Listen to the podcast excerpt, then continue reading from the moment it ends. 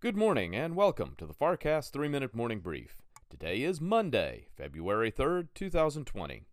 From Washington, D.C., I'm Harry Jennings. U.S. markets on Friday moved sharply lower in the worst day in the market since early October. The Dow Jones Industrial Average shed over 2% in value.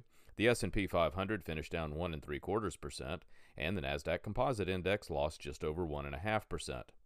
For the day, the Dow lost 603 points to close at 28,256. The S&P 500 dropped 58 points to finish at 3225, and the Nasdaq fell 148 points, closing at 9150.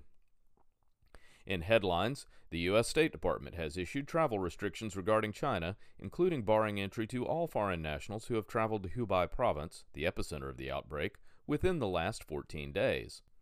U.S. travelers entering from China will be subject to heightened screening and possible mandatory quarantine. Without addressing the U.S. restrictions specifically, the World Health Organization has reaffirmed there is no need for travel imposing travel restrictions, quote, unnecessarily, end quote. The total number of confirmed U.S. cases remains less than a dozen. In sports, the Kansas City Chiefs won their first ever Super Bowl title last night in a come from behind victory to defeat the San Francisco 49ers 31 20. In overseas markets, Asian and Pacific exchanges were generally lower as mainland Chinese markets reopened after the extended Lunar New Year holiday. China's Shanghai and Shenzhen markets both lost nearly 9% in early trading, but did not go into free fall and actually climbed marginally during the trading session, with the Shanghai index finishing down 7 and 3 quarters percent. Japan's Nikkei lost 1%, and Hong Kong's HSI actually posted a gain of slightly more than 1 8 percent. European markets are mixed in morning trading, with the All Europe Stoxx 600 index up one tenth of a percent at midday. The major indices are all outperforming the remainder of the continent, as Germany's DAX is up two tenths of a percent, France's CAC up three tenths of a percent, and London's FTSE up four tenths of a percent at the lunch hour. In commodities, crude oil prices are rising in early trading. Currently, the West Texas Intermediate benchmark trades at $51.83 per barrel, up 27 cents from Friday's final settlement.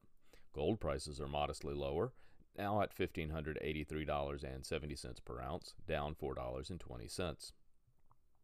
In bond markets, U.S. Treasury prices are falling modestly, pushing yields higher by 1 to 2 basis points. Currently, the U.S. 2 year yields 1.34%, and the U.S. 10 year yields 1.54%.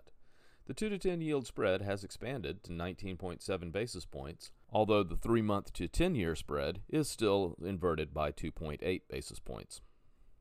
U.S. futures are pointing to a higher open on Wall Street. With 3 hours to go before the opening bell, the Dow Jones Industrials and S&P 500 each have implied opens up 4 tenths of a percent, and the Nasdaq Composite Index looks to add one half percent in value.